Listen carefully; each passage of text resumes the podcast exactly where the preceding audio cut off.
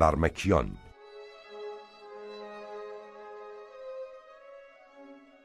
این برمکیان از بزرگان و ناماوران برق بودند.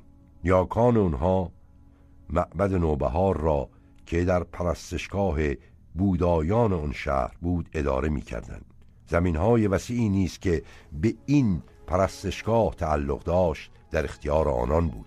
حتی از آن پس نیست که نیاکان این خاندان آین بودا را رها کردند و به دین مسلمانی در آمدن قسمتی از این زمین ها همچنان در تصرف آنها ماند. نوبهار که در برق پرستشگاه مردم بود البته چنان که از نام آن نیز برمیآید از آن بودایان بود. مازا بعدها در افسانه ها و قصص سعی کردند آن را از آتشکده های مجوس بشمارند. در باب عظمت و جلال این معبد در کتاب ها توصیف های شگفتانگیز آوردند که البته از اقرا خالی نیست اما از تمام اون اوصاف به خوبی برمیآید که این معبد آتشکده زردشتی نبوده است بلکه معبد بودایی بوده است باری این برمکیان چنان که از قصه ها و افسانه ها برمیآید مقارن اوایل قرن اول هجری به آین اسلام در آمدن. چندی بعد با خلفای اموی ارتباط پیدا کردند و در باب این ارتباط با خلفای اموی در کتاب ها قصه های عجیب آوردند که شگفتانگیز و باور نکردنی است در هر حال بعد از سقوط امویان خالد ابن برمک از نامآوران این خاندان به ابو عباس صفا پیوست و مقام وزارت یافت. در دوره ابو جعفر منصور نیز همچنان مقام خیش را داشت و فرزندانش در درگاه عباسیان برآمدند و جاه و مقام یافتند و کارهای بزرگ همه در دست آنها بود. از آن میان یحیی ابن خالد که پرورنده هارون بود نزد وی مکانت تمام یافت. چندان که اندکندک همه کارها بر دست او می‌رفت و خلیفه را جز نام نبود. فرزندان او فضل و جعفر نیز در درگاه خلیفه قدرت و نفوذ تمام به دست آوردند و چنان همه کارها را به دست گرفتند که هر کس در دستگاه خلافت به آنها وابستگی نداشت از کار باز میماند و در اندک زمان برکنار می‌رفت. این قدرت و عظمت که یحیی و فرزندانش در دربار هارون به دست آوردند ناچار خشم و رشک درباریان را می انگیخت خودسری ها و نافرمانی های زیاده از حد فضل و جعفر نیست ناچار خلیفه را به سطوح می آورد و این همه سبب می شد که بدخواهان و حسودان هر روز گستاختر شوند و آنها را متهم به کفر و الهاد و تقیان و فساد بنمایند. جود و بزرگواری آنها نیست نمی توانست زبان تائنان و بدسگاران را ببندد و ناچار اسباب و جهاتی پدید آمد که سقوط و نکبت آنان را سبب گشت. در سال 187 هجری جعفر را به فرمان هارون کشتند و از کسان و یاران او نیز بسیاری را به حبس و شکنجه کشیدند و حتی فضل و یحیی نیز به زندان افتادند. و به عذابهای علیم دچار آمدند. ثروت و مکنت بسیار و حساب آنها نیز همه مصادره شد و کسان یک روز در اوج ثروت و نعمت بودند روز دیگر به نان شب حاجت داشتند. این نکبت و سقوط شگفتانگیز که خاندان توانگر و مختدر و با حشمت برمکیان را چنین گرفتار فقر و نامرادی کرد در سراسر دنیای اسلام آوازه و شهرتی غمانگیز در انداخت و همه جهان را در شگفتی و حیرت افکند. از این رو عجب نیست که داستان پردازان و قصه سرایان در باب این حادثه شگفتانگیز روایت های عجیب و افسانه آمیز آورده باشند و از همین روز که سراسر تاریخ برامکه از قصه ها و افسانه های شگفتانگیز و اقراغامیز آکنده است. و بسا قصه های لطیف بدیع دلاویز که در باب این خاندان در کتاب ها و تاریخ های کهن باز است. چنان که در قصه های هزار یک شب سیمای جعفر برمکی جلوهی خاص دارد. در بسیاری از این داستانهای لطیف و پریوار جعفر نیز مانند مسرور خادم همه جا حریف و ندیم خلیفه است و چنان می نماید که همه کارهای دستگاه خلافت بر دست این وزیر محتشم و متنفذ ایرانی است.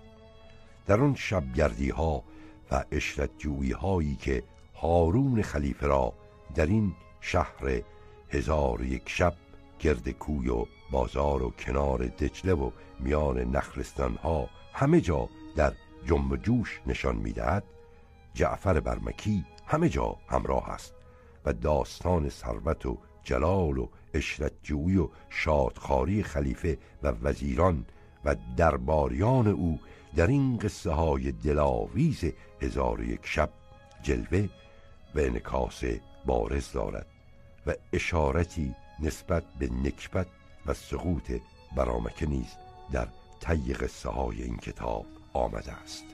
باری خاندان برامکه در دولت عباسیان قدرت و حشمت بسیار داشتند و شاید به همین سبب بدسگالان و حسودان بسیار هم به تعن و دق و حج و صعب آنها می پرداختند. از این روز که آنها را به زندیقیه و بددینی متهم می کردند و به کفر و مجوسیت منصوب می داشتند. در اینکه نیاکان آنها آین بودا داشتند جای شک نیست. اما تمایل به مجوسان زرتشتی و علاقه به احیای آتش پرستی که به آنها نسبت دادند قطعا مردود است و این همه را دشمنان و بدخواهان این خاندان ساختند و بسیاری را نیز بعد از نکبت و سقوط آنها پرداختند تا اقدام هارون را در فرو گرفتن و برانداختن آنها موجه جلوه دهند. معاذا شک نیست که قدرت و حشمت آنها ممکن نبوده است حرمت حدود حق و عدالت را نگاه داشته باشد و از این رو بعید نیست که آنچه در باب سبکسری های فضل ابن یحیی در خراسان گفتند و بعضی داستانهای دیگر که در باب مظالم یحیی و جعفر آوردهاند درست باشد. در هر حال قدرت و حشمت برمکیان در تاریخ آن روزگار مایه شگفتی و اعجاب است. ثروت بیپایان و باد دستی و زرپاشی آنها نیز افسانه آمیز به نظر می آید چنان می نماید که تسلط آنها بر اموال احیانا بیش از خود خلیفه بوده است. به طوری که چندان بر خزانه مملکت مسلط بودند که اگر خلیفه خود اندک مالی حاجت داشته است بی اون که از آنها دستوری باشد نمی توانسته است به دست بیاورد. و البته وقتی خلیفه می‌دید که این خاندان محتشم و توانگر بیش از خود او بر تمام امور و شعون ملک تسلط دارند خیشتن را در برابر قدرت و عظمت آنها ناچیز می‌دید و همین احساس ضعف و حقارت او را به دشمنی و آزار آنها وامی داشت. ابن خلدن این نکته را درست می‌گوید که موجب تباهی و پریشانی کار برمکیان این بود که آنها در همه شعون مملکت استبداد یافته بودند و بر همه اموال دولت مسلط گشته بودند تا جایی که هارون اگر برای خود چیزی از بیت المال می‌خواست میسرش نمی‌شد. آنها بر وی چیره گشته بودند. و در فرمان روایی با او انباز گشته بودند چندان که با بودن آنها خلیفه در امور مملکت اختیار و تصرفی نداشت. ما اثر و آثار آنها افسونتر و آوازه آنها بلندتر و مشهورتر بود.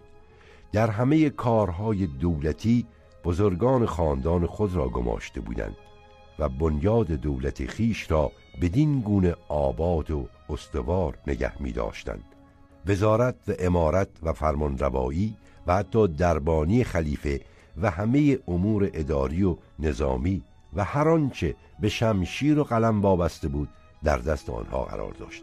اما این وزیران هوشمند تنها به این اکتفا نمی کردن که زمام خلافت را در دست بگیرند. بسا که می‌خواستند آین مسلمانی را نیز دستخوش اندیشه ها و پندارهای خیش دارند. گویند برامکه رشید را بر آن واداشتند که در جوف کعبه آتشدانی بگذارد که پیوسته در آن آتش بیافروزند و عود بسوزند. رشید دانست که به این اشارت می‌خواهند در کعبه بنیاد آتش پرستی بگذارند و کعبه را آتشکده سازند. این معنی یکی از اسباب نکبت برمکیان گردید. با توجه به این نکته که برامکه ظاهرا بودایی بودند نه زرتشتی در این روایت می‌توان تردید کرد لیکن این گونه روایات نشان می‌دهد که ایرانی ها حتی در قلمرو دین نیست برای استقرار نفوذ خیش لحظه غفلت نمی کردن.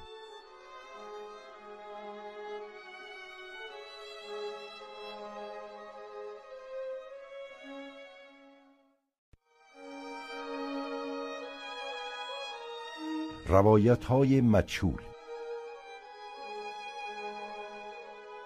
در دنبالی این روایت داستان شگفتانگیز افسانه آمیزی درباره کودکی بابک آوردند.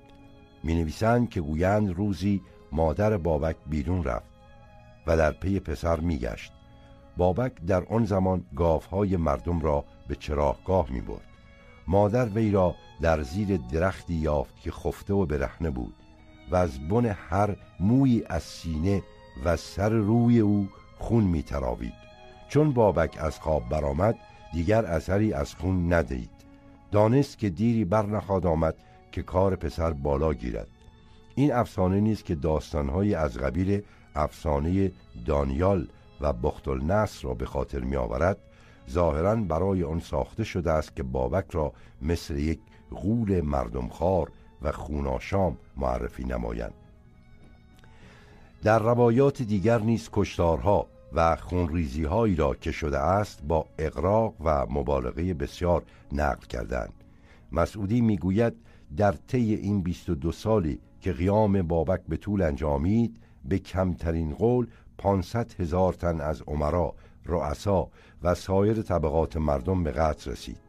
در جوامع الحکایات از تاریخ مقدسی نقل شده است که حساب کردند کشتگان او را هزار هزار مسلمان را کشته بود. نظام الملک می نویسد از جلادان او یک جلاد گرفتار آمده بود. از او پرسیدند که تو چند کس کشته ای گفت او را جلادان بسیار بودند اما آنچه من کشتم سی و شش هزار مسلمان است. بیرون از جلادانی دیگر و آنچه در هر پا کشتند. در اخباری که راجع به بابک نوشتهاند این گونه داستانها فراوان است. کسرت و وفور این گونه روایات نشان می‌دهد که یاران خلیفه تا چه حد برای رسوا کردن بابک و از میان بردن حقایق احوال او سعی ورزیدند پیداست که آنچه از این منابع در باب نحست بابک برمیآید تا چه اندازه آشفته و درهم خواهد بود. آنچه مسلم است این است که نحست بابک در میان روستاییان و کشاورزان کوهستانهای عراق و آذربایجان هواخواهان بسیار داشته است. نیز این نهضت ظاهرا مدتی پیش از ظهور بابک به وجود آمده بود و پس از او نیز چندین قرن دوام داشت. بابک فقط سرداری دلیر و هوشمند بود که مدتها شورشها و آشوبهای مزدکیان و خرمدینان را رهبری کرد. در این کار نیز وی جانشین جاویدان ابن شهرک بود که از رؤسای خرمیه آذربایجان محسوب می‌شد. می نویسند که پس از مرگ جاویدان زن او با خرمیان چنین گفت که جاویدان بابک را خلیفه خود کرده است و اهل این نواحی را به پیروی از وصیت کرده و روح جاویدان به وی تحویل کرده است و شما را وعده داده است که بر دست او فتح و زفر یابید. قیام بابک. بدین گونه بود که بابک در سال دویست هجری به نام آین خرمدینان و برای ادامه نهضت جاویدان مزدکی برخاست. به زودی پیروان او بسیار شدند و عده زیادی از کشاورزان و روستایان به یاری او برخواستند در این سالها معمون خلیفه سرگرم گرفتاری های خود بود. مسئله ولایت اهدی علی ابن موسی رضا و توطعه هایی که ایرانیان و مخصوصا آل سهیل بر ضد خلیفه تهیه کرده بودند او را مشغول کرده بود. نارضایی عباسیان بغداد که ناچار معمون را سرگرم می کرد فرصت مناسبی برای بابک بود. بدین جهت او در کوهستانهای آذربایجان قدرت و قوتی به دست آورد. حتی به قول بلعمی چند کرد سپاه سلطان را هزیمت کرده بود و معواگاه او در کوههای عریمنه و آذربایجان بود. جاهایی سخت دشوار که سپاه آنجا نتوانستی رفتن که صد پیاده در گذری بیستندندی. اگر هزار سوار بودی باز داشتندی و کوها و دربندها سخت بودند اندر یکدیگر شده در میان آنها کوههای حساری کرده بود که آن را به دیده خواندندی و او ای من آنجا در نشسته بودی. چون لشکر بیامدی گرداگرد آن کوها فرود آمدندی و دیشان راه نیافتندندی و او آنجا همی بود تا روزگار بسیار برآمدی چون سپاه امن یافتندی یک شب شبیخون کردندی و سپاه اسلام را هزیمت کردندی تا دیگر باره سلطان به صد جهد لشکر دیگر باره گرد کردی و فرستادی و بدین حیلت 20 سال بماند. در این 20 سال معمون و معتصم برای برانداختن او چارجویی های بسیار کردند.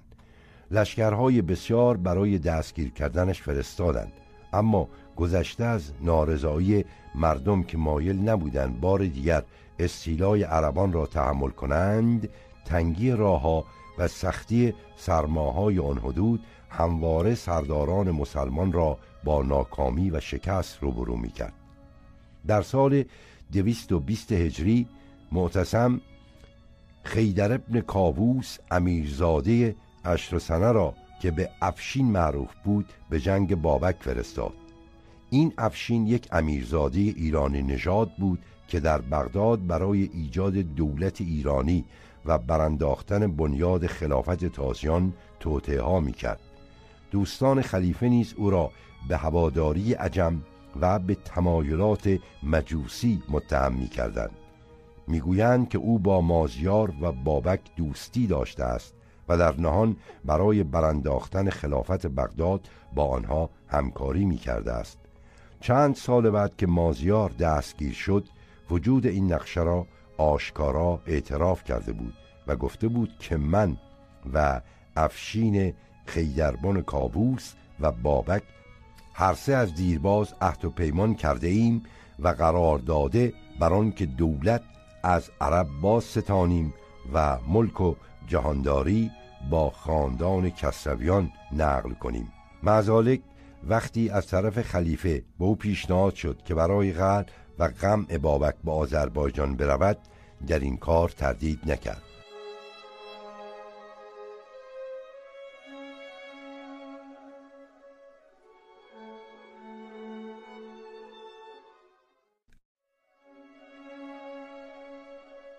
افشین و مازیار.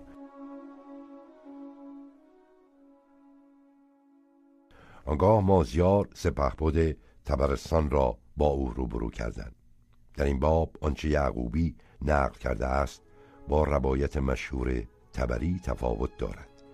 یعقوبی می نویسد که چون مازیار را با افشین روبرو کردند ابن دواد قاضی مازیار را گفت این است افشین که تو دعوی می کنی که او تو را به سرکشی و شورش واداشته است. افشین روی به مازیار کرد و گفت دروغ از مردم بازار نارواست پیداست که از پادشاهان تا چه اندازه زشت است. به خدا سوگند دروغ تو را از کشتن نمی رهاند فرجام کار خود را دروغ قرار مده.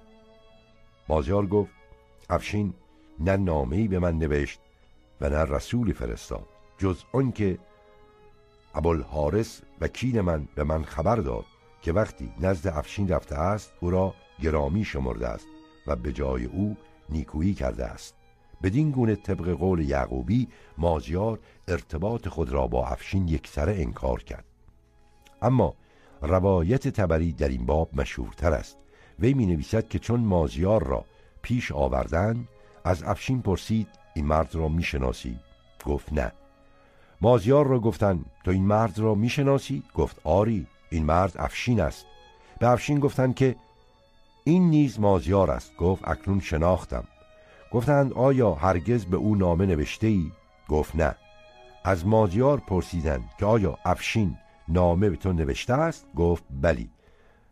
برادرش خاش به برادرم کوهیار نوشت که این دین سپید را جز من تو و بابک کسی نمانده است که یاری کند. بابک به نادانی خیشتن بکشتن داد و من بسی کوشیدم که او را از مرگ برهانم نشد و گولی و نادانی او نگذاشت تا کارش به دنجا که دانی کشید. اما تو اگر به شورش برخیزی و نافرمانی کنی این قوم را کسی نیست که به دفع تو فرستد جز من که بیشتر سواران و دلاوران با منند. آنگاه اگر مرا به سوی تو گسید دارن به تو خواهم پیوست و دیگر کس نیست که با ما جنگ تواند کرد جز این سه گروه که عربان مغربیان و ترکان باشند. لیکن عربان چون سگانند پار پیش آنها بینداز و سرشان بکوب. این مگسان که مغربیانند نیز سر خورند. اما فرزندان شیطان که ترکانند پس از ساعتی جنگ تیرهایشان به پایان رسد. آنگاه بر آنان بتاز و همه را از بن برانداز تا دین به همون قرار که در روزگار عجم بود بازگردد. افشین گفت این مرد بر برادر خود و برادر من ادعایی دارد و این ادعا چیزی بر من الزام نمی کند. وگر خود چیزی بدون نوشته بودم تا او را چنان به خیشتن متمایل کنم که بر من اعتماد کند نیست ناپسند نبود. زیرا چون من خلیفه را به شمشیر یاری کرده بودم روا بود که به حیله نیز او را یاری کنم تا مازیار را به بند آورم و به خلیفه تسلیم کنم. و همون بهری که عبدالله تاهر اکنون از گرفتن مازیار برده است من ببرم و نزد خلیفه جاه و آبرو بیاورم. آنگاه مازیار را بیرون بردند این پاسخ افشین آشکارا پرده از راز درون او برمیگیرد و نشان می‌دهد که امیرزاده اشترسنه برای آن با مازیار نوشت و خواند داشته است که او را فریب دهد و با خیانت نسبت به او خدمتی به دستگاه خلیفه کرده باشد. چون افشین با مرزبان ترکش و اسحاق ابراهیم سخنان تند گفت ابن ابی دواد قاضی بر او بانگ زد. افشین گفت ای ابا عبدالله. تلیسان فرو گرفته ای و تا جماعتی را به کشتن ندهی آن را بر سر نخواهی نهاد.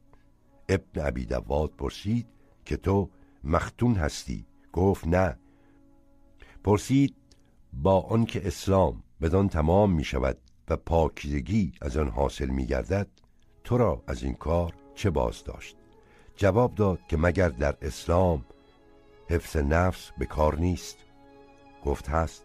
گفت ترسیدم که چون اون پار پوست را از تنم ببرند بمیرم. گفت تو نیزه و شمشیر می‌زنی و بیم مرگ از جنگجویت باز نداشت.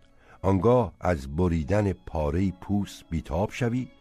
گفت آن جنگجویی امری ناگزیر است که از آن سود برم و بر آن صبر توانم کرد.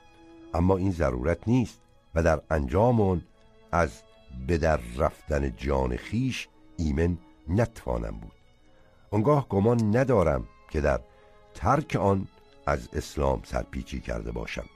ابن عبی دواد حاضران مجلس را گفت اکنون کار او بر شما آشکار گشت.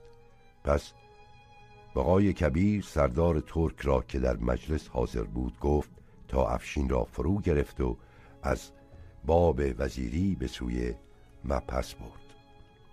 بدین گونه بود که دوران قدرت و شکوه افشین شاهزاده عشر سنه به پایان رسید.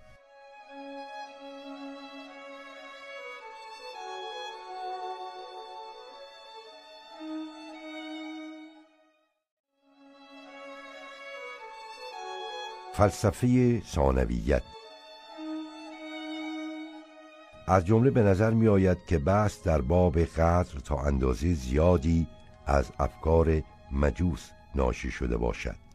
اینکه از قول پیغمبر درباره قدریه گفتهاند که قدریه مجوس این امت به شمارن نیست حکایت از این دارد که علمای اسلام از آغاز امر متوجه ارتباط عقاید قدریه با مذهب مجوس بودند. اساس عقیده قدریه بر این نکته بود که انسان فائل کارهای خیش است و نباید کرده های خیش را به خواست خدا حواله کند. این نکته در حقیقت یک نوع ثانویت بود که با وحدت و توحید اسلام چندان سازش نداشت و اساس آن تجزیه بین مبدع خیر و مبدع شر محسوب می‌شد. این فکر را در آخر عهد بنی امیه معبد جهنی منتشر کرد و چنان که در کتاب ها نقل کردهاند وی نیز این را از یک ایرانی نامش سنوبویه پذیرفته بود. البته بعدها کسانی که این فکر را قبول کردند کوشیدند تا آن را با قرآن و حدیث نیز سازگار کنند. اما تأثیر و نفوذ آین مجوس را در ایجاد این فکر به آسانی انکار نمی‌توان کرد. بعضی از محققان معتقدند که مسئله اختصاص امامت برای علی و اولاد او که اساس مذهب شیعه است نیز ناشی از عقاید و افکار عهد ساسانی است که فره خدایی و حق سلطنت را تنها از آن ساسانیان می‌دانستند. شاید بیان این مطلب به این صورت خالی از مبالغتی نباشد لیکن انقدر هست که فکر نس امامت از جانب خدا برای ایرانیانی که به فرح خدایی معتقد بودند از فکر اجماع و انتخاب خلیفه قطعا معقولتر بوده است.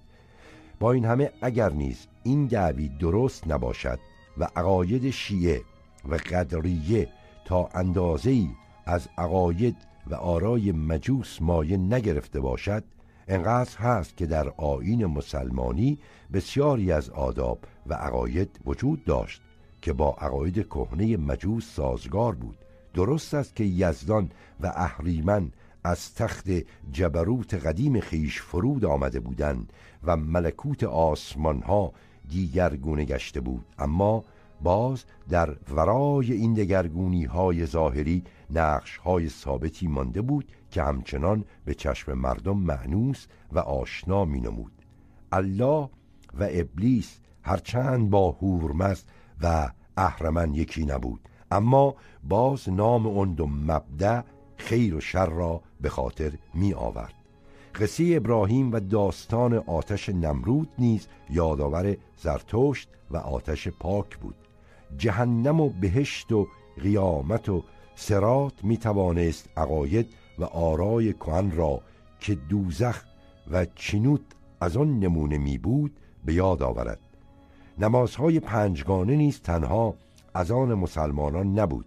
در آین زرتشت نیز توصیه شده بود در این صورت مردم یعنی عامه خلق که مانند موبدان و هیربدان نگهبانان آتش مغان نبودند به آسانی می توانستند کیش تازه را که از دیار عرب فراز آمده بود بپذیرند.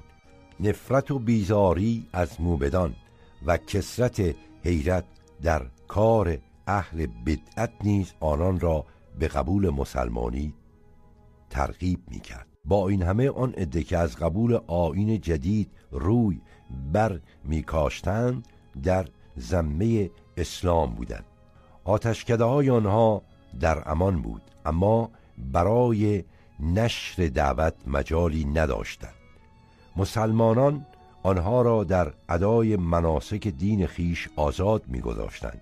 اما دیگر با آنها اجازه نمی‌دادند که با نشر عقاید و مذاهب خیش با قرآن و اسلام به جنگ برخیزند. خلفای اموی در این کار بیشتر سختگیری می‌کردند. هر گونه رای تازه ای را که تا اندازه بوی بدعت می‌داد به شدت محکوم می‌کردند. سبب اون البته پرهیزگاری و پارسایی نبود زیرا اکثر امبی ها بدین علاقه نداشتند لیکن با هر اندیشه تازه و هر فکر آزادی بدون جهت مبارزه می کردن که این افکار و اندیشه ها از خاطر موالی می تراوید و نزد آنها موالی برای سیادت عرب خطری بزرگ به شمار می آمدن. معبد جهنی رای را که در باب قدر داشت از سنوبویه ایرانی گرفته بود و حجاج ابن یوسف ظاهرا به همین سبب او را کشت. درباره غلیان دمشقی که نیست همین رای را داشت بنی امیه هم رفتاری سخت خشونت آمیز کردند. جهم ابن صفوان هم که عقیده جبر را آورده بود از مردم ترمز خراسان بود و بدعت او نیز به سختی کیفر یافت. بدین گونه بنی امیه با همه بیغیدی که در کار دین داشتن با شدتی و خشونتی تمام از نشر هر گونه فکری که منصوب به موالی بود جلوگیری می کردن.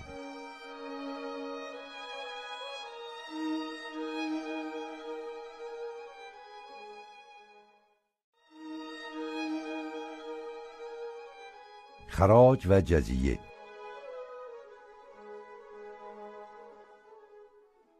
گذشته از وزیران و امیران که با استیفسا و مصادره و رشوه ستانی ثروت و مکنت به جنگ می آوردند عاملان خراج و جزیه نیز از راه جبایت این اموال جنایت بسیار بر خلق روا می داشتند. اما این جزیه و خراج چه بود؟ در این باب جای آن است که اینجا سخنی گفته آید.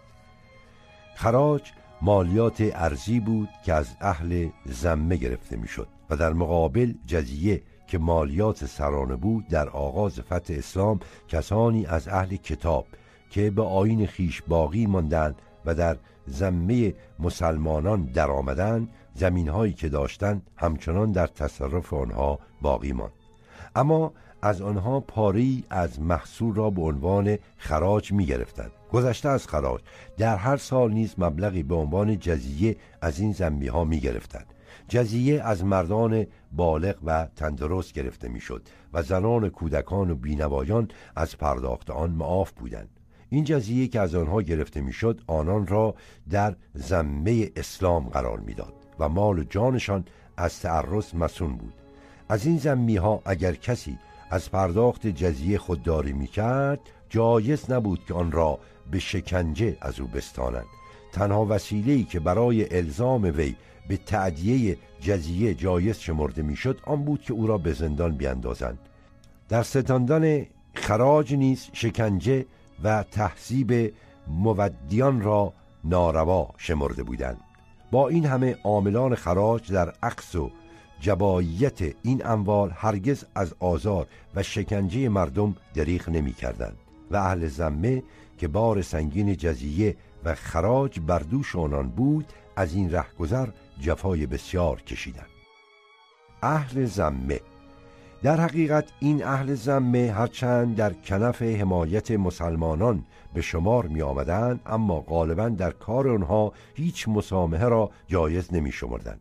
تأکید می شد که در دولت مسلمانی هیچ آنها را به عمل نگمارند در روزگار خلفایی که تا اندازه پایبند دین بودند کار کتابت نیز جز به ندرت بدانها سپرده نمی‌شد و خلفا آن را زشت و ناروا می شمردن.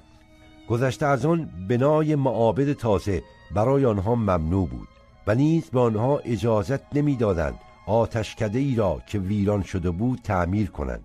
با این همه در بعضی از بلاد ایران پاری از آتشکده های قدیم همچنان برپا ماند. چنان که در کرمان که تا آخر عهد بنی امیه بعضی مردم همچنان به آین دیرین خیش مانده بودند.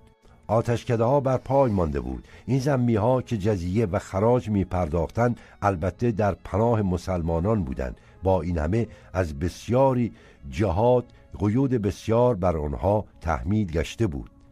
زی و جامعشان از زی و جامعه مسلمانان جدا بود.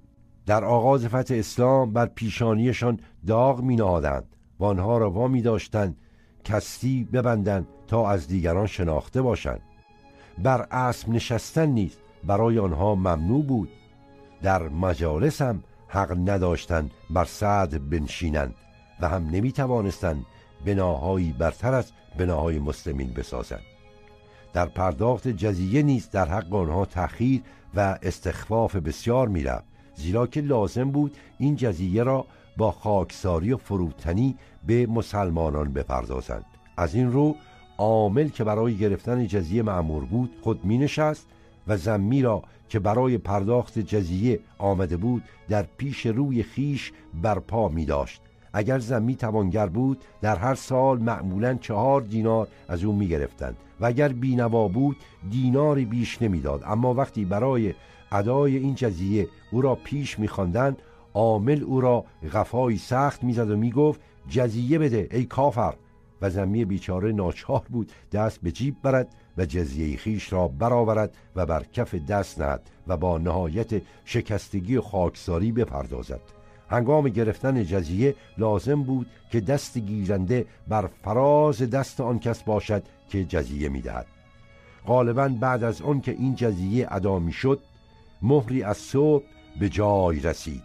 جزیه بدان زمی می‌دادند که براعت نام داشت و آن را به گردن می تا از مطالبه مجدد مسون بماند. عامه مسلمانان حق داشتند در این مجالس حاضر شوند و این زبونی و حقارت زمی ها را که نشانه قدرت و پیروزی آین مسلمانان بود تماشا کنند.